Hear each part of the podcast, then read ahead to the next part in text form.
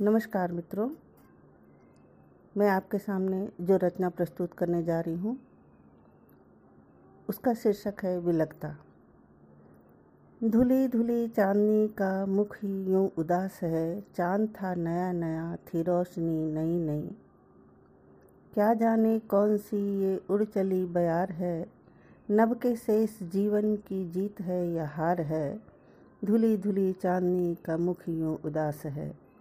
आर्त मत करो प्रिय, क्षुब्ध ना करो हृदय। ये दो घड़ी का जीवन ही बचा अपने पास है। धुली धुली चांदनी का मुख यूँ उदास है। यूँ ही ना गंवा दो। ये जीवन अमूल्य निधि। फिर न लिखी जाएगी विधना से ये विधि। आँसू की इस अर्चना में, मौन की इस वंदना में, प्यार की पूजा में ये प्रणय उपहार है। धुली धुली चांदनी का मुख यूँ उदास है। आदि से ही त्रुटि में मानव जीवन है नहीं। भूल जाना इस तुक्ष को, ये है त्रुटि की गिरी। आज मेरी विलगता ने कहा कुछ एहसास से कि अब मे, मेरे जीवन का अंतिम मधुबास है। धुली धुली चांदनी का मुख यूँ उदास है। चाँद था नया नया, थी रोशनी नई नई। नमस्कार। आप अपनी कीमती समीक्षाएँ मुझे अवश्य दें, अपना प्रतिसाद अवश्य दें। शुक्रिया। ये हो रहा है क्या? क्या फ्लैग वेट कर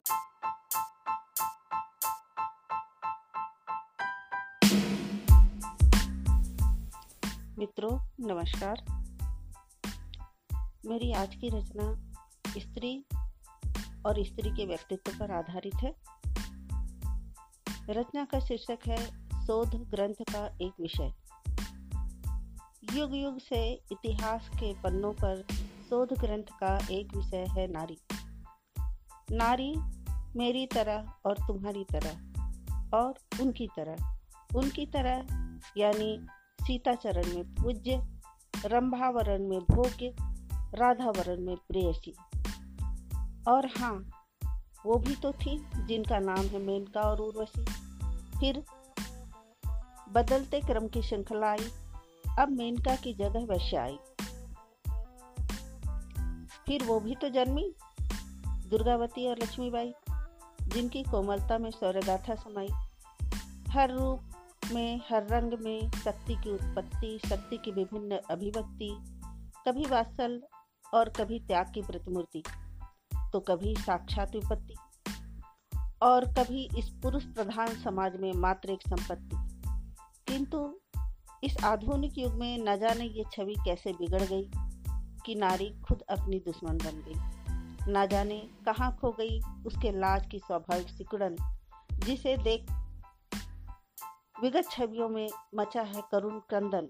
ओह, प्रतिभाओं का यह अधोपतन, ये कितनी विकट समस्या है।